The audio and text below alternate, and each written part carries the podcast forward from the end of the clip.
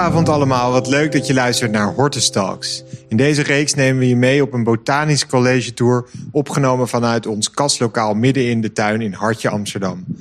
Ik ben jullie host Gispert van Balen en ik ga voor de Hortus Botanicus Amsterdam... ieder seizoen in gesprek met wetenschappers, kunstenaars en ondernemers... die zich bezighouden met de natuur. Dit zomerseizoen, bestaande uit vijf afleveringen... nemen we je mee in de wereld van de reizende planten... In deze aflevering kijken we naar biodiversiteit binnen de context van de planten op reis. We gaan het hebben over de mechanismen van een botanische tuin, zaadverspreiding, bestuivingsbiologie en wat we kunnen leren van reeds uitgestorven soorten. Dit doen we samen met Gerard Oostermeijer van het Levend Archief. Later vanavond zal hij ook een demonstratie geven van enkele samples uit dit archief. Mag ik eerst een uh, warm applaus? Dank je wel. Gerard, je, uh, je schrijft boeken, uh, je geeft les. Je vertelde me zelfs nog dat je hier achter hebt gewerkt... en college in de, in de college hier in de tuin mocht rondlopen. Want je bent inderdaad bioloog. En we gaan het dus hebben over die, die, die, die reizende planten... of reizende zaden om ons heen in de tuin in Nederland... en het belang daarvan. Maar voordat we daar aan gaan beginnen... dan uh, dat wou ik is, is misschien mooi om te illustreren aan een project wat jij nu op dit moment doet. En dat is uh, met een Gentiaans blauwtje, een vlinder. En daar heb je ook een heel spannend doosje bij. Vertel. Nou, ja, dit, is, uh, ja, dit doosje mocht ik alleen meenemen. Het, het is voor jullie niet zo heel bijzonder. Maar het is een doosje met allemaal kleine buisjes erin. En daar zitten uh, kleine driehoekjes die we uit de vleugels van dat vlindertje geknipt hebben. En dat doen we dan, uh, terwijl het een bedreigde soort is. Maar we knippen er een heel klein driehoekje uit. We vangen ze. We koelen ze eerst af in een koelbox. En dan knippen we er een klein driehoekje uit. Jullie en dan koelen de vlinder uh, koel je ja, af? We zorgen dat de vlinder eerst een beetje uh, niet de hele tijd fladdert. Hè. Dus dat kun je doen door ze gewoon in een koelbox te, eventjes te stoppen. Want het zijn koudbloedige dieren. Dus daar worden ze een beetje rustig van. Ja. Nou, en dan kun je ze met een pincet kun je ze heel voorzichtig pakken. En dan met een schaartje knippen we dan een heel klein driehoekje eruit. En die driehoekjes zitten in deze buisjes. En daar kunnen we later kunnen we daar DNA uithalen. Ja, want waarom doen jullie dat? En, en dat doen we omdat uh, nou, dit, dit is een vlindersoort die heel bijzonder is. En um, is ook heel hard bezig om uit ons land te verdwijnen. En dat gebeurt niet alleen in Nederland, maar in allerlei landen. En dat komt omdat hij zo'n bijzondere uh, levensstrategie heeft dat. Uh, ja, dat er heel veel dingen moeten kloppen om die soort uh, te kunnen laten overleven. Wat is er bijzonder inderdaad? Ja, dus... het, is, het is een vlinder die eigenlijk leeft als een koekoek in de nesten van mieren. Ah, ja. Weet, weten jullie dat? Wat, hoe een koekoek zijn eieren legt? Deels, ja, het is, ja. ja, nou, ja dat ja, iedereen dat wel weet. Nou, nee, leg het nog maar even uit, ook voor de luisteraar. Ja, er zitten mensen, ja, nou, het is best wel, dat is ontzettend leuk en interessant. Ja, kijk, een, een koekoek die legt zijn eieren natuurlijk in de nesten van een andere vogelsoort. Hè, en, dan, uh, la, en dan duwt het jong, duwt zeg maar de, de overige eieren of jongen het nest uit. En die laat zich dan door de moedervogel van een totaal andere soort voeren. Ja. En uh, dat betekent dus gewoon dat de moeder, uh, de eigen moeder, daar helemaal geen energie in hoeft te investeren. En dat is natuurlijk een hele slimme strategie. Ja, hoewel het is natuurlijk de, de, de vogel waar het uh, eitje in wordt geplaatst, die wordt, steeds, die wordt ook steeds beter in het herkennen van dat eitje en gooit hem er dus op tijd uit. Dus dat is wel de afwijweging die het maakt. Maar dat doet deze vlinder ook. Ja, die doet het iets anders, maar diezelfde strijd vindt daar ook plaats. Het is dus zo dat de vlinder heet Gentiaan blauwtje. En dat komt omdat hij zijn eitjes afzet op de bloemen van de klokjes Gentiaan. En dat is de soort waar ik zelf op gepromoveerd ben. Aan allerlei onderzoek. Um, en als die, de, zeg maar, dat rupsje begint eerst met het opeten van de zaadknoppen van die klokjes Gentiaan. En als hij vier vervellingen heeft doorgemaakt, dan laten ze zich op de grond vallen. En als ze daar gevonden worden door een hele specifieke mierensoort, of misschien een paar mierensoorten, en dat is ook meteen een van de, van de vragen, dan worden ze door die mier meteen opgepakt en mee het nest ingenomen. En daar worden ze bij het mierenbroed gelegd. Uh, sorry, dat is een van de vragen. Jullie weten nog niet per se welke mierensoort dat is? Uh, nou, laten we zo zeggen, we dachten het te weten. Ah, Oké, okay. welke maar, dachten uh, jullie?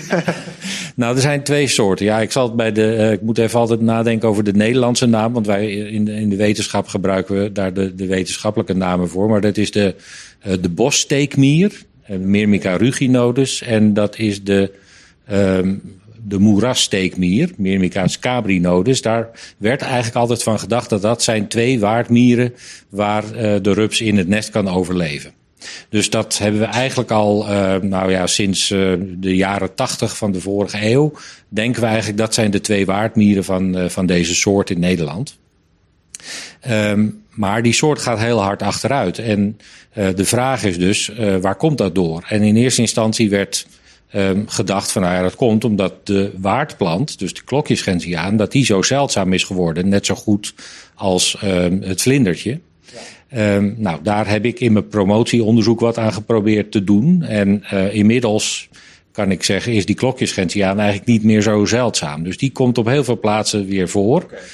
Maar kennelijk is dat voor de vlinder niet genoeg. Dus uh, die vlinder gaat nog steeds heel hard achteruit. Dus, uh, en echt tastbaar achteruit. Want we, tijdens het onderzoek merken we dat we soms naar plekken toe gaan die door de Vlinderstichting zijn opgegeven van daar vliegt hij. En dan komen we daar en dan blijkt hij eigenlijk gewoon te zijn verdwenen.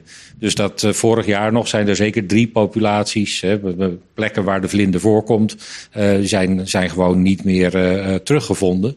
Dus dat betekent dat ze gewoon daar van die plek verdwenen zijn. Ja, want over hoeveel soorten hebben we het nu ongeveer, dus in schatting van Nederland? Hoeveel, hoeveel soorten? Ik bedoel, hoeveel, hoeveel aan, het aantal? Ja, het aantal. Uh, nou, ik, laten we zeggen, we begonnen met het onderzoek met het idee dat er nog 35 plekken waren. Maar inmiddels uh, weten we dat het er misschien maar, uh, nou, als we ons rijk rekenen, zijn het er misschien 20. Uh, maar ik denk eerder Realistisch 15. 15. Ja. Oké. Okay. Dus dat, en maar plekken en hoeveel vlinders zijn daar dan? Dat... Ja. ja, dat varieert. Er zijn hele goede plekken waar er echt nog wel honderd, een paar honderd vliegen. Ja. Maar er zijn heel veel plekjes ook daar. Uh, nou ja, weet je, daar vinden we dan. Uh, je kunt het vaak aan de eitjes op de planten tellen. Nou, daar vinden we dan misschien. Ja, dan denken we van nou, hier moeten iets van vier of vijf vrouwtjes gevlogen hebben. Ja. Maar dan moet je eigenlijk ook precies weten hoeveel eitjes legt één vrouwtje. En dat is ook nog niet zo heel erg bekend. Nee, maar we dus hebben dan... het dus gewoon over maar een paar honderd vlinders die er nog maar zijn. Ja. Dus dan, dus daar. En hoeveel buisjes zijn hier ongeveer? Ja, dit is van een aantal plekken. Dit, uh, nou, ik weet het eigenlijk niet, maar ik denk dat het in totaal uh, iets van uh, 90 buisjes zijn van een aantal plekken. Uh, we hebben één plek gevonden die, uh, en ik zal geen namen noemen, want dan gaan mensen, want er zijn ook mensen die gaan meteen naar zo'n plek toe om daar foto's te maken volgend jaar. En uh, daarmee hebben ze andere voorbeelden al, zeg maar, heel veel schade aangericht. Dus dat, dat doen we in de, in de regel niet. Maar we hebben dit jaar wel een plek gevonden waar er, nou ja, laten we zeggen, er misschien honderd vlogen. Als we, zeg maar, en dan mannetjes en vrouwtjes samen.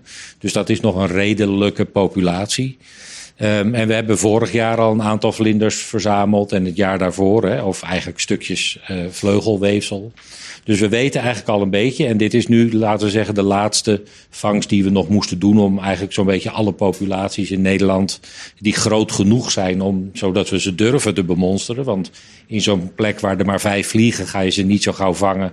om daar even nog een stukje uit de vleugel te halen. Want dan wil je eigenlijk geen schade toebrengen. Uh, nou kan het niet zo heel veel kwaad hoor, maar als ze vliegen nadat je ze, uh, dat knipje hebt genomen, vliegen ze gewoon vrolijk verder en, en, zetten ze weer eitjes af. Dus ze hebben er echt helemaal geen last van, maar toch zijn we heel voorzichtig. En waarom doen jullie dit nou?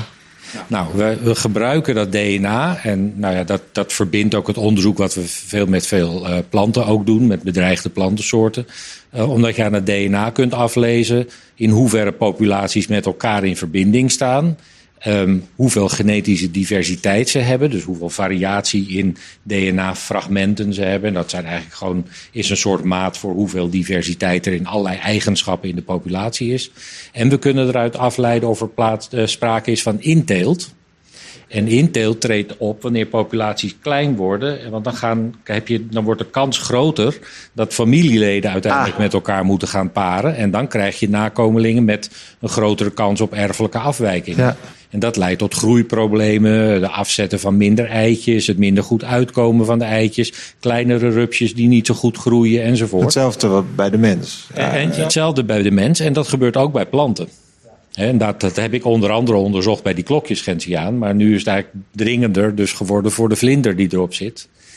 Um, en wat gebeurt er nou als een diersoort, en zo, in dit geval diersoort, maar misschien dus mm -hmm. ook plantsoort, ja. uitsterft? Als het er niet meer is? Um, ja, wat gebeurt er? Um, Ja. Hij is er niet meer. Ehm, kijk, en in dit geval is het natuurlijk een parasiet. Dus je zou kunnen verwachten dat de mieren misschien uh, lopen te juichen. Hè? Want die hebben geen parasiet meer in hun nest die, uh, die ze moeten voeren terwijl ze, het ze niks oplevert. Nee. Maar ik bedoel ook meer van dat alles staat in elkaar in, in uh, connectie met elkaar. Ja. Dus, maar misschien kan je de, het effect van een, een diersoort of een plantsoort die doodgaat pas veel later zien. Dan ja. denk je, oh, dat komt door dit en dit en dit. Maar dat kan je pas na een aantal jaar zien. Ja. ja, en het is ook niet zo makkelijk om voor elke component uit een ecosysteem hè, of uit een leefgemeenschap, om daarvan precies te zeggen van wat is nou het belang van deze soort voor de hele leefgemeenschap. He, ik bedoel, uh, dat kan van alles zijn. Het kan voedsel zijn. Het kan, uh, dus zo'n soort kan inderdaad een effect hebben op, uh, op mieren. Maar het zijn, gewoon, het zijn gewoon relaties die bestaan, die in de evolutie zijn ontstaan. En um, ja, het feit dat ze bestaan, dat is voor mij eigenlijk al genoeg. Dus ik hoef niet per se aan te wijzen van het Gentiaanblauwtje heeft een belangrijke functie. En die zal er best wel zijn. Er zijn bijvoorbeeld ook weer, en dat is eigenlijk nog idioter. Er zijn ook weer sluipwespjes. Die gaan de mierennesten in, kruipen daar naar binnen, zoeken de rupsjes van het Gentiaanblauwtje in het nest op. Leggen daar weer eitjes in. En die eitjes van dat uh, sluipwespje, die parasiteren weer op het rupsje wat in, de mieren, in het mierennest zit. Dus ja, sterft het gentiaanblauwtje uit, dan sterft ook die een hele keten, ja. Dus, dus dat, dat is inderdaad zo die hele voedselpyramide en alle interacties die bestaan. En ja, dat valt helemaal in duigen natuurlijk. En... Ja, nou ja, en dat is denk ik iets van onze tijd. En we worden er elke dag zowat mee geconfronteerd met een klimaatverandering. Uh, soorten die uitsterven, zowel dier als plant.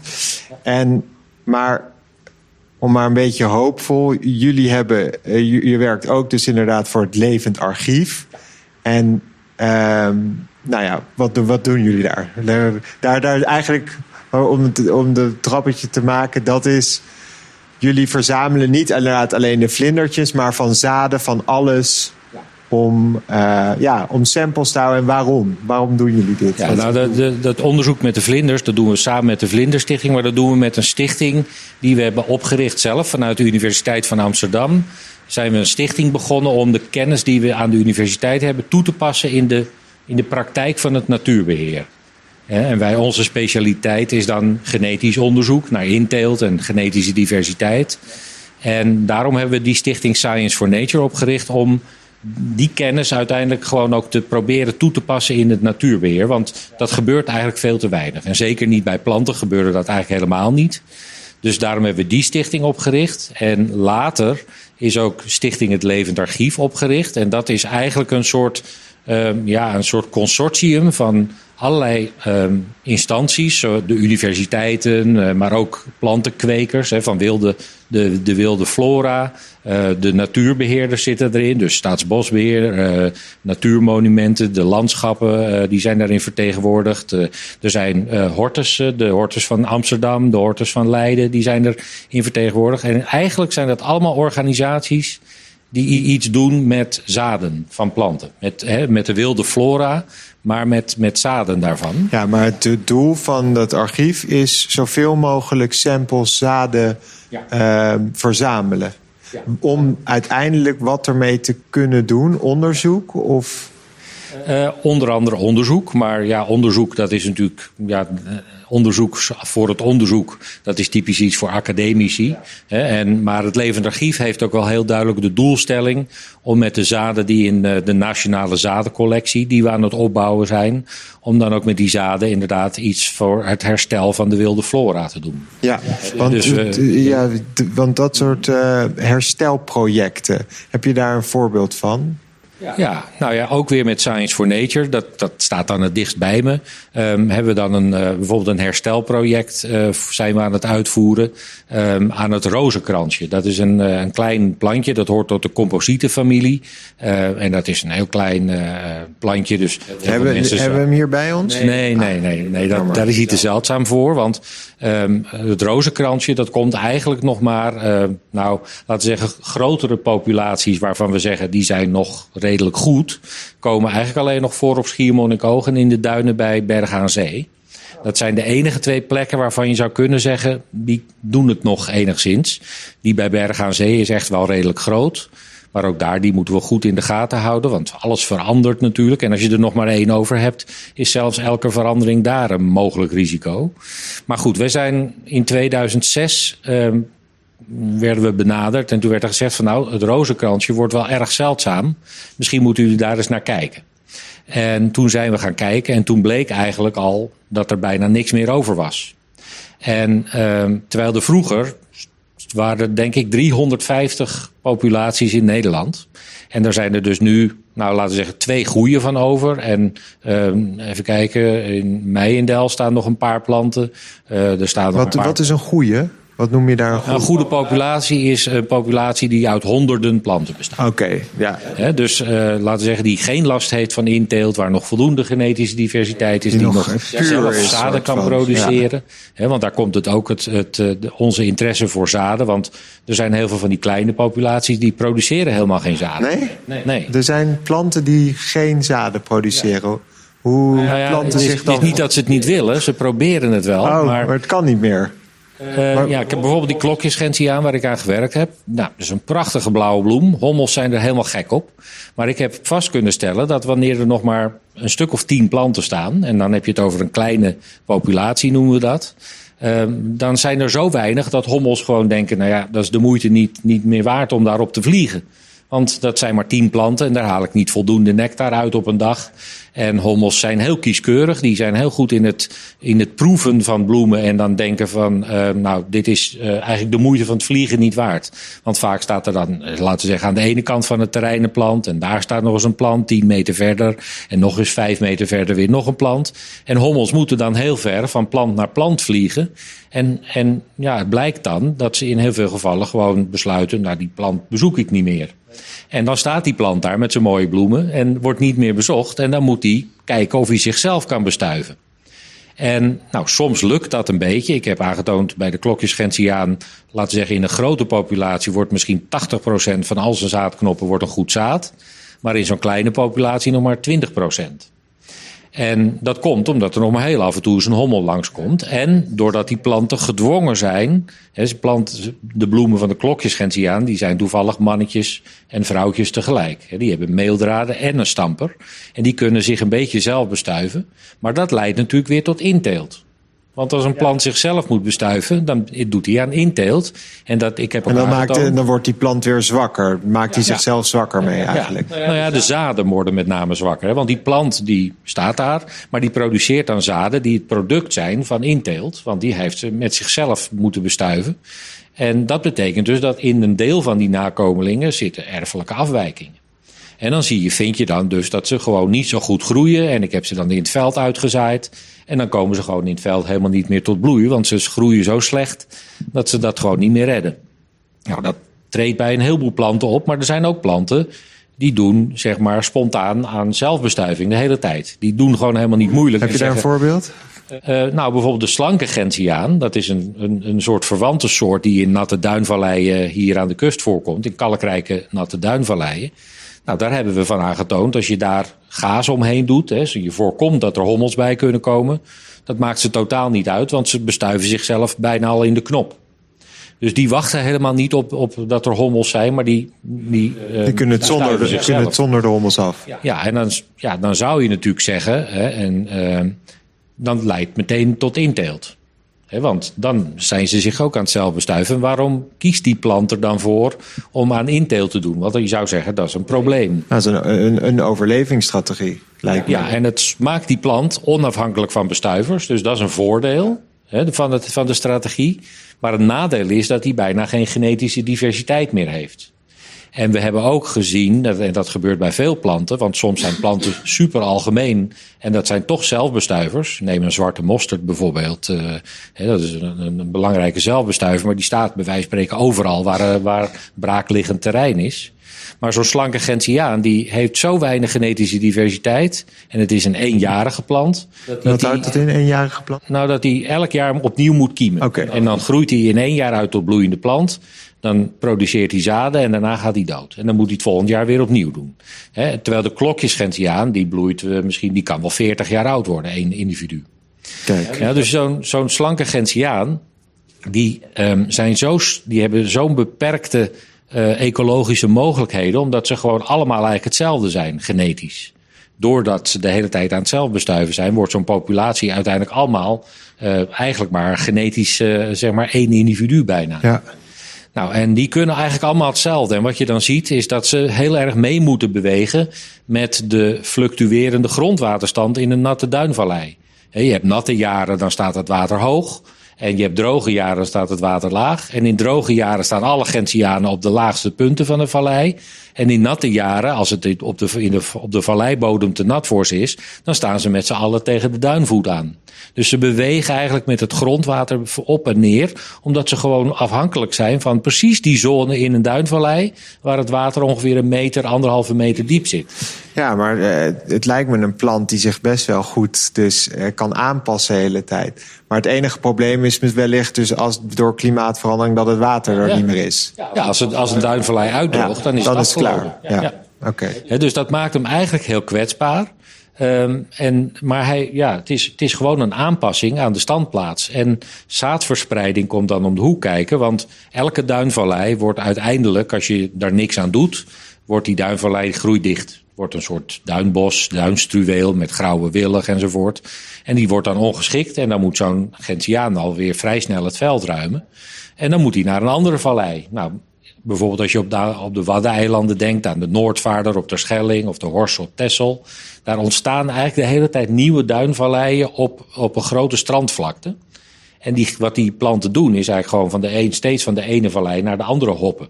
Maar dat moeten ze natuurlijk doen door met hun zaden zeg maar, uh, op een of andere manier uh, naar de andere vallei te komen.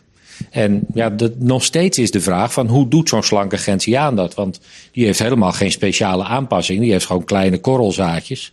Dus hoe die precies over een duinrug heen komt naar een volgende duinvallei, dat is eigenlijk nog steeds een raadsel. We weten dat het gebeurt. Want het, ja, waar, ze, waar ze zich vestigen is eerst kaal zand. Dus daar was nog niks. Dus ze moeten daarheen komen. Maar hoe precies, dat weten wij eigenlijk nog niet. Maar inderdaad, dus sommige mensen zeggen ook heel cynisch van ja, oké, okay, maar als de plant dan maar niet uh, aan dit.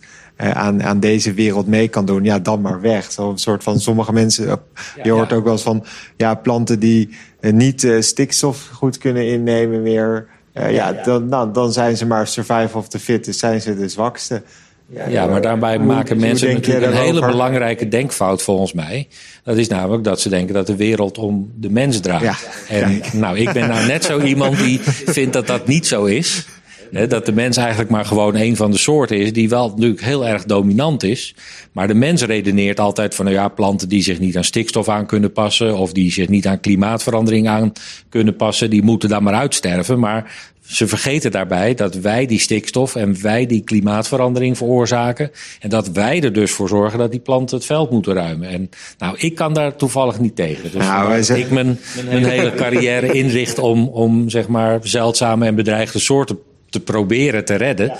En dat is wat eigenlijk wat we in het levend archief en wat we met Science for Nature, wat we eigenlijk al die mensen daar, en dat is zo fijn om in het levend archief samen te werken, want dat zijn allemaal mensen die er zo, die over, er zo over denken. Ja. En die hart hebben voor de wilde flora en vinden die planten moeten, mogen niet uitsterven, want die zijn heel belangrijk. Hè. Kijk, planten zijn natuurlijk ook heel belangrijk voor ons.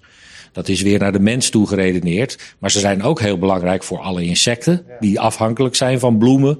En ze zijn ook heel, uh, heel belangrijk voor allerlei andere organismen. Hè, voor als schuilgelegenheid of als uh, nestmateriaal. Gewoon de gehele biodiversiteit. Ja, ja. En ja. ik had ik had een stukje gelezen inderdaad op je, op je de website. Waar het staat de afgelopen tijd wordt steeds duidelijker dat de biodiversiteit onder enorme druk staat. En mogelijk op de rand balanceert van not, nog net net of net niet meer functioneren. Wat bedoel je daar met dat net niet meer functioneren? Is het dan, ja. balanceert, staat het echt dan ja, ja. op de afgrond? Ja, we, hebben, we realiseren ons onvoldoende dat we, en dat geldt met name voor planten. En ik zei al, je hebt planten die kunnen 40, 50 jaar oud worden, soms nog wel veel ouder. We werken met schorseneren, werken we ook. En die, ja, die kunnen misschien wel 100 jaar oud worden. En wat we vaak niet zien, is er staan, een plant staat wel op een bepaalde plek, maar daar staan al lang geen jonge plantjes meer. Dus je vindt geen zaden meer en je vindt ook geen kiemplantjes meer op die plek. Dus dat betekent dat eigenlijk zijn het een soort levende doden. Ja, dus die staat er nu wel mooi en die leeft zijn leven uit, maar dan is het klaar. En dan, en dan zou het afgelopen zijn. Dus, en we noemen dat een uitsterfschuld, hè, een extinctieschuld. Extinction debt noemen ze dat in de literatuur. Um, en die uitsterfschuld, die, is, die hebben we in de loop der uh, decennia, hè, sinds de mens eigenlijk begonnen is uh, om het landschap echt grondig uh, te vernielen. Um, ja, hebben we in de natuurreservaten hebben we vaak de planten nog wel. Maar in heel veel gevallen functioneren ze al niet meer. Ze zijn niet echt meer een functionerend deel van het ecosysteem en van de leefgemeenschap. En uh, daar kun je wat aan doen. Ja, nou, want dat, het dat is natuurlijk jullie... één groot geluk dat er bijvoorbeeld nog steeds schorseneren staan. Hè? Want Sorry, betekent, schorseneren? Nou, nou, een schorseneren is, hè, dat, dat, is een groente, daar kunnen we de wortels van eten, maar je hebt er ook een wilde verwant ja, van. en, die groeit, en die groeit op de Veluwe en in Drenthe. Ja, oké. Okay, nee, maar sorry, is daar bijna uitgestorven, wederom. Ja. En, maar gelukkig, omdat die planten zo oud worden, staan ze er nog. Dus dat betekent dat we, um, we kunnen daarheen gaan. En soms spelen wij voor insect. Hè, want ik zei al, als er weinig staan, dan komen de insecten komen niet meer op die planten af. Um, en dan gaan we met de hand gaan we die planten met, zeg maar kruisbestuiven. En soms kweken we tussendoor nog planten op in de kas hier in Amsterdam. En dan gaan we met planten in potten naar een plek toe om daar maar stuifmeel te hebben. En dan kruisen we in het veld de bestaande planten nog met stuifmeel van planten uit een andere plek die we al hadden opgekweekt. Zodat we er nog zaad uit kunnen halen, omdat we gezien hebben dat die planten spontaan geen zaad meer maken. want het zijn levende doden, ze functioneren niet meer. En we weten ook dat als ze zaad maken, gaat het ook niet altijd goed omdat ze ook, we weten van schorseneren bijvoorbeeld, maar ook van arnica, de, de valkruid. Dat is ook een, uh, een, een, plant die veel mensen kennen van de arnica zalf en zo. Tegen blauwe plekken en kneuzingen en zo. Nou, dat, daar hebben we ook onderzoek aan gedaan. Maar die hebben weer een systeem dat voorkomt dat ze zichzelf bestuiven. Want daar krijg je inteelt van, dat willen ze niet. In de evolutie is daar een systeem voor ontstaan. Maar die moeten daardoor kruisen met een andere plant. En dat lukt ook weer niet met elke andere plant, want dat is dan weer een gevolg van het genetische systeem, dat dat niet zomaar lukt. Want die plant moet genetisch anders zijn dan de plant zelf. Dus dat moet een andere erfelijke variant hebben. Dat is een beetje gecompliceerd. Ja, dit wordt vrij technisch. Ja, en dat wil... wordt technisch. Maar laten we zo zeggen, je, je kunt niet met elk ander kruisen in een populatie. Oké, okay. maar goed, wij hebben inderdaad het als mens redelijk verpest. Daar kunnen we over eens zijn ik wil even richting de hoop varen. Uh, we kunnen het dus ook nog helpen. U doet dat onder andere echt uh, elke dag. Dat is, dat is uw werk. Maar um, wat is nou... Uh, we hadden het net even over het Roosje. Ik weet niet wat in Bergen is. Ja, ja. Is dat een succesvol herreïntegratieproject? En dat is sinds 2006. En dat dus nu nou, 15, 16 jaar. Um, kunnen we nu weer zeggen: hé, hey, dat is weer goed? Of nee, dat gaat een goede. Nee, helaas nog ah. niet. Maar we zijn wel, um, Probeer... laten, we zeggen, op, laten we zeggen, op de goede weg. Um, en gelukkig um, heeft uh, zeg maar de overheid, en bijvoorbeeld de provincie Drenthe, we zijn nu bezig met de provincie Noord-Holland, uh, we duinwaterwinbedrijf uh, Dunea in, bij Den Haag. weet je, dat zijn mensen die hebben ook allemaal hart voor die soorten en die geven dan geld om inderdaad die populaties te redden. Nou, we waren net te laat om het rozenkransje in Drenthe te redden. Dus die is eigenlijk onder onze handen. Terwijl we geprobeerd hebben om daar nog zaden van te winnen. Daar waren we net te, laat. En, de, en die planten zijn daarna nooit meer in bloei gekomen en zijn uiteindelijk gewoon verdwenen. Maar we hadden van andere populaties hadden we inmiddels wel overal zaden geweten te oogsten. Um, en daar hebben we dus nu een hele collectie van in de kas hier in Amsterdam. Of in de proeftuin eigenlijk. En daar kunnen we dus nu zoveel mogelijk zaad mee maken door ze met de hand met te kruisen. En die zaadjes hebben we bijvoorbeeld in Drenthe, hebben we die op allerlei plaatsen waar ze bezig zijn met de heide te herstellen en hijschrale graslanden te herstellen, hebben we die zaadjes weer ingebracht. En dan vinden wij, dan moet het rozenkransje daarna zelf laten zien dat die plek weer geschikt is door daar te kiemen en zich te vestigen en op te groeien en in bloei te komen.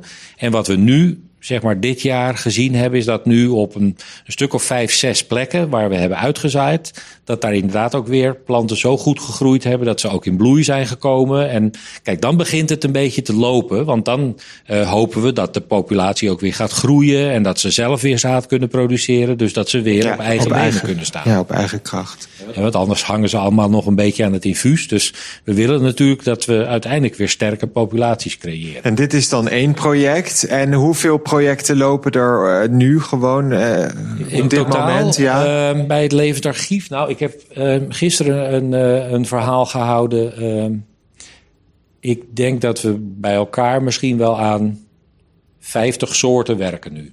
Ja. In, zeg maar, okay. in het levend archief. En hoe worden die soorten uitgekozen? Hoe... Ja, eigenlijk puur op hoe bedreigd ze zijn. Ja, oké. Okay. Dus ja. er, hebben, we hebben een lijst. En, en hoeveel staan daar nu ongeveer op? Je moet rekenen dat, uh, dat ongeveer een derde van onze flora op een of andere manier bedreigd is. We hebben ongeveer 15, 1600 soorten. Dus nou, 500, 600 soorten zijn uh, op een of andere manier wel bedreigd. Nou pakken we daar binnen het levend archief in eerste instantie de meest bedreigde soorten. Nou, dat zijn er denk ik een stuk of 80 à 100, weet je. En die hebben echt prioriteit, want die verdwijnen als we er niks aan doen. Oké. En dan lijkt me nog één groot probleem waar jullie ook tegen moeten aanvechten, is dat het klimaat blijft veranderen. Ja. Het blijft heter worden. Dus ook die planten zullen daar ook wel weer slechter, of misschien sommige zullen er wel goed tegen kunnen, ja. of misschien juist door floreren, maar de andere zal daardoor nog sneller in verval raken. Hoe ja, dat is, ja, dat voelt is het soms uh, water naar de zee brengen? Als, uh, ja, uh, een collega zegt wel eens van het is trek aan een dood paard. Ja, nou ja, dat is uh, welk metafoor. Ja. Nou ja, dat, weet je, dat soort uitspraken horen we wel vaker. Ehm, kijk, wij geloven ook dat als soorten en populaties voldoende genetische diversiteit hebben, dan kunnen ze zich evolutionair ook aanpassen. Wat we bij dat rozenkransje bijvoorbeeld zien, we hebben ze destijds uitgezaaid in, um, in 2017 en de, 2018 was het een van de allerdroogste jaren die we in tijden hadden meegemaakt. Um, maar toch hebben die planten daar overleefd. En um, dat betekent dat die plantjes die het daar overleefd hebben, eigenlijk meteen zijn aangepast. Dat zijn de genen uit, uh, die, die uit, uit wat we de genen, het genenreservoir noemen. Hè. Um, dat zijn degenen die daar door de natuur als het ware zijn uitgepikt, die het al goed kunnen doen als het heel erg droog en warm is. En wij zeggen dan van, oh, er heeft natuurlijke selectie plaatsgevonden. En dus heb je daar eigenlijk al een populatie die al wat robuuster is als het inderdaad steeds vaker heet wordt. Want deze plantjes hebben zich daar al voor bewezen. En als je het jaar daarna weer een nat jaar hebt en er komen weer nieuwe zaadjes bij, uh, dan kan er weer nieuwe selectie optreden als er maar voldoende genetische diversiteit is. En dan kan er misschien weer een groep planten bij komen die juist weer aan wat vochtigere omstandigheden um, uh, aangepast zijn. En eigenlijk zorgt de evolutie wel voor die aanpassingen. En zo schuiven soorten natuurlijk ook hun areaal op, hun verspreidingsgebied op naarmate het klimaat verandert. He, dus laten we zeggen, als het, het, klimaat heeft altijd veranderd. En soorten kunnen natuurlijk altijd meeschuiven. Sommige soorten schuiven door naar het noorden. En een van de grote problemen nu natuurlijk is dat we het landschap ook zodanig gewijzigd hebben. dat ze zich niet zo goed meer door het landschap kunnen verplaatsen.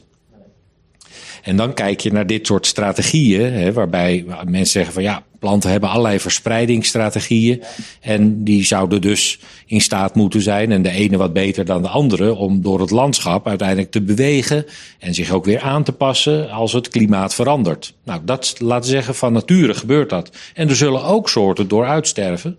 En dat vind ik dan niet zo'n punt als het van nature gebeurt, maar omdat de mens dan de klimaatverandering veroorzaakt. Wij zullen het altijd eigenlijk ja, ja. De, de, oorzaak daarvan zijn. Want je had ook nog als laatste uh, een voorbeeld over een Amerikaanse ja, in, in Florida Keys is een, is een Um, een plant en die is daar op die eilanden en die proberen ze nu naar het land te halen. Omdat op die eilanden gaan sterven ze uit. En was je daar nou voor of, wat, wat, of, of ben je dan... Ik weet nog niet zo goed hoe we daar nou mee om moeten gaan. Ja, dat is een, want dan een... haal je hem eigenlijk uit zijn natuurlijke ja. habitat. Je gaat hem ergens anders en dat kan misschien ook een invasieve soort worden... of juist een probleem ja, zijn, weer voor daar andere... Zijn inderdaad collega's bang voor. Ja. Ja, dus wat, wat er eigenlijk precies aan de hand is. Je hebt de Florida Keys, hè, dat is een eilandenketen eh, in het zuiden van Florida. Um, en op die eilandjes, doordat die eilandjes geïsoleerd zijn van de omgeving, krijg je eigenlijk ook weer afgesloten populaties. En die gaan in de evolutie gaan ze um, unieke soorten vormen. Je hebt het, bijvoorbeeld het unieke, een unieke hertensoort. De key deer, dat is een hert, hertensoort, die komt maar op één van die uh, eilandjes voor uh, in Florida.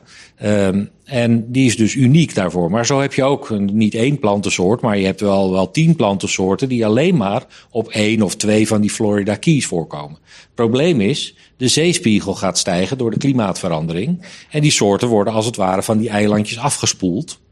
Nou, dan zijn er collega's van mij in Amerika en een student van mij die heeft daar uh, de, haar stage gedaan, dus die heeft daar onderzoek gedaan. Um, dan kun je bijvoorbeeld gaan kijken, als je nou gaat kijken wat voor omstandigheden hebben die planten nodig, kun je met uh, modellen kun je bijvoorbeeld berekenen.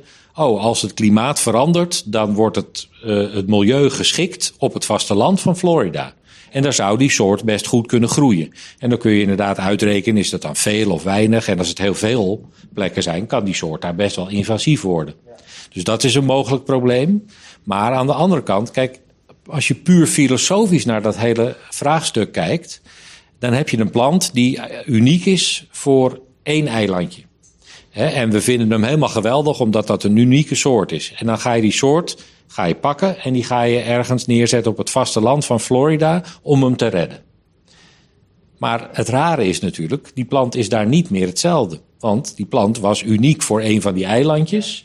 Maar die plant ga je dan vervolgens ergens anders neerzetten en hij overleeft het. Misschien doet hij het wel heel goed, maar het is niet meer de plant die het was. Want die plant was de plant van dat ene eilandje op de Florida Keys. Dus dat noemen we endemen. Maar als we nou endemen gaan redden en we gaan ze in een hele andere. Dus laat zeggen, um, ik heb ook gewerkt met endemen op, die alleen maar op het eiland Tenerife voorkomen. Die komen alleen maar op de top van de vulkaan de tijden voor. Stel, daar wordt het door klimaatverandering, wordt het op die tijden, op de flanken daarvan, wordt het uiteindelijk te warm. En die soort kan daar niet overleven. Dan zou je kunnen zeggen, ja, ik kan hem ook op een hogere berg neerzetten. En dan kan hij daar nog een eindje omhoog kruipen. Maar die soort, dat was, het heette het tijdenviooltje bijvoorbeeld. Die kwam alleen op de tijden voor, op, op de Canarische eilanden, op Tenerife. En je gaat hem dan op Gran Canaria, misschien, nou, daar heb je geen hogere berg. Maar even bij, bij wijze van voorbeeld, zet je hem ergens anders neer. Dan, het viooltje staat er.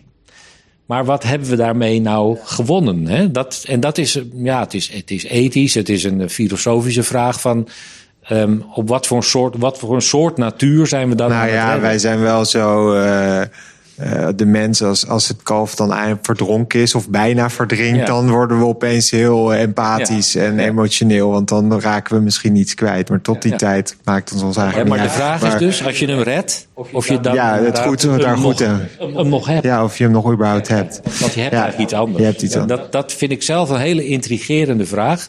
Waar ik ook nog geen antwoord voor mezelf op heb. Op heb of ik dat nou oké okay vind of niet. Dus dat is, en, maar we krijgen hier natuurlijk ook te maken met dat soort dingen. He, we, hebben, we hebben bijvoorbeeld in het levend archief zijn we ook bezig met uh, de Zweedse cornoelje. Nou, die heet niet voor niks de Zweedse cornoelje. Die is, uh, en hij zal hier misschien ook wel in de horten staan. Die is met bessen, met trekvogels, is hij hier uh, terechtgekomen. En die staat op een paar plekken, is, heeft hij zich weten te vestigen. Maar het is een soort uit een noordelijke klimaatzone. He, en um, uiteindelijk kun je natuurlijk zeggen, het wordt hier steeds warmer. Het wordt hier niet meer geschikt voor planten uit Zweden. Want het wordt hier te warm. En, dat weet, ja, weet ik niet of de plant of die het vol gaat houden. Hij kan ook misschien weer technieken of ja. strategieën bedenken waardoor het nou wel. Ja, er kan evolutie plaatsvinden. Dat is natuurlijk een van de dingen. Um, en het is ook zo, er zijn mensen, en bijvoorbeeld de, uh, laten we zeggen, de, uh, de provincie Drenthe, die vindt het overleven van de Zweedse kornoelje vinden ze belangrijk. En nou, dan vragen ze aan ons van hoe kunnen we de Zweedse kornoelje voor Nederland behouden? Nou ja, dat is natuurlijk een hele moeilijke vraag. Omdat je, hè, wat, je, wat je ook zegt, je weet eigenlijk dat het in de toekomst niet geschikt meer is voor die soort. Maar je wil hem uiteindelijk natuurlijk wel een kans geven. En ja, als je het mij persoonlijk vraagt, en dat is iets anders dan, laten we zeggen, professioneel, dan zeg ik persoonlijk zou ik zeggen, de Zweedse cornoelje, die staat in Zweden, staat die massaal. Moeten we daar nou geld in gaan investeren om die voor Nederland te redden? Ik zou zeggen, persoonlijk laten we dat geld in, aan andere soorten besteden. Maar als er mensen zijn die zeggen, nou nee, wij willen de Zweedse cornoelje redden, dan wil ik me daar wel voor inzetten. maar dat zijn moeilijke vragen. En, en een heel groot deel van natuurbeheer, ik geef ook daar onderwijs in. Ik heb heel veel discussies ook met studenten over dit soort filosofische vragen. Wat red je wel, wat red je niet? En hoe red je het? En is dat dan nog steeds uh, oké? En uiteindelijk, zolang wij er als mens zijn, ik kijk jullie allemaal aan, inclusief mezelf. Van als wij er zijn, zullen we er altijd. En als wij leven zoals wij nu leven, zullen we, uh, zijn wij een te grote impact op de natuur. Heb ik zo het idee nu. Zie jij, ik hoop nog het, ik wil richting het uh, afsluiten, mm -hmm. hoopvol. Zie je het glas half vol of half leeg? Nou, ik zie het glas altijd half vol. Kijk, um, dat willen we horen. want ik zie ook wat, wat er in de afgelopen jaren ook uh, door, door allerlei collega's en, en, een beetje door mezelf, maar, maar door, door ecologen in de afgelopen jaren bereikt is. Er is heel veel aan natuurherstel uh, wordt, er, wordt er uitgevoerd. De, ik ging, kwam vroeger in de duinen. Daar stonden de plantjes van uh, de natte duinvallei alleen nog in de bomkraters die uit de Tweede Wereldoorlog zijn overgebleven. Maar puur door uh, inzet van ecologen um, is daar de drinkwaterwinning gestopt. De waterstand is weer twee meter omhoog gegaan. En nu staan de duinvalleien weer vol met slanke gentiaan, parnassia, moeraswesporgis. Dat zijn nu zijn dat algemene soorten geworden in natte duinvalleien. Waar, die, waar die er zijn, staan die soorten er vaak in. Terwijl ze vroeger waren dat super zeldzame soorten. Dat, dat laat zien, we kunnen heel veel bereiken. Um, en ik denk dat we zeker ook met de stikstofcrisis echt op een punt staan waarin we ja, echt hele uh, grote beslissingen moeten nemen van, uh, om, om het helemaal anders in te richten. Waardoor we die problematiek uitschakelen. Want stikstof is echt een van de allergrootste veroorzakers van het uitsterven van allerlei soorten. Dat realiseren heel veel mensen zich denk ik nog niet. Maar ik denk de mensen hier wel. Maar het is echt wel een groot probleem. En als we dat probleem nou, en, en ook de verdroging en de klimaatverandering, als we, als we daar nou oplossingen voor vinden en daar hard aan werken, dan, ja, dan denk ik dat we ook uh, wel ver kunnen komen. Maar ja, er moet wel echt iets veranderen. Want we zijn natuurlijk ook wel hard op de verkeerde weg geweest. En we kunnen herstellen, dus daar zijn mogelijkheden voor, maar ja, ja het uh, moet van, moet, iedereen moet daaraan bijdragen. Ja, ik vind het zelf persoonlijk, om daar aan toe te voegen, heel, als je ziet naar natuurgebieden, hoopvol te zien als je de natuur de kans geeft hoe snel het zich kan herstellen relatief. Als je naar de Groene Jonker kijkt, dat is in acht jaar is dat een prachtig natuurgebied geworden waar veertig soorten vogels weer terug zijn gekomen. Uh, dat geeft mij ook ontzettend veel hoop.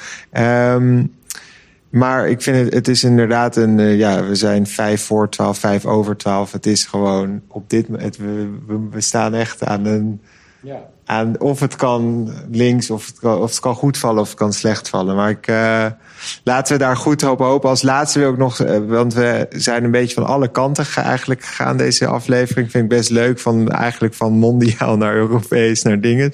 Uh, dat is zo organisch gelopen.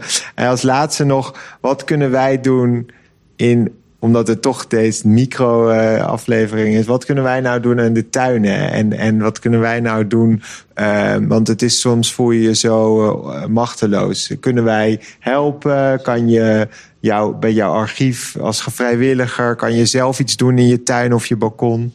Wat is nou jouw, jouw visie, advies op? Nou, mensen die sowieso veel buiten komen en kennis hebben van waar wilde planten staan, die, eh, die kunnen zich altijd bij het Levend Archief uh, aanmelden. En, uh, onze website is gewoon hetlevendarchief.nl. Dus daar kun je je aanmelden. Als je, dan kun je niet zomaar het veld ingaan en wat zaadjes verzamelen en dat in een zakje proppen. Want daar hebben we allerlei protocollen voor. En we geven ook trainingen om je inderdaad dan goed op te leiden waar je allemaal bij stil moet staan. Omdat er heel veel bij komt kijken om tijdens het proces van inzamelen van zaden niet weer genetische diversiteit te verliezen. Dus daar kun je aan bijdragen. En dat doen al gelukkig heel veel mensen. Want het is een fantastisch initiatief. Want heel veel mensen en partijen en organisaties, organisaties sluiten zich bij het Levend Archief aan. Dus dat, uh, dat gaat echt heel goed. Uh, en dat laat ook zien dat, uh, laten we zeggen, de maatschappij wil ook gewoon iets doen. Nou, en als je in je eigen tuin kijkt, dan zou ik zeggen tegels eruit. En ik denk dat dat voor, voor hier is een beetje preken voor eigen parochie waarschijnlijk. Want dat zijn toch. We hebben gelukkig hier nog wat mensen in dit kastje zitten.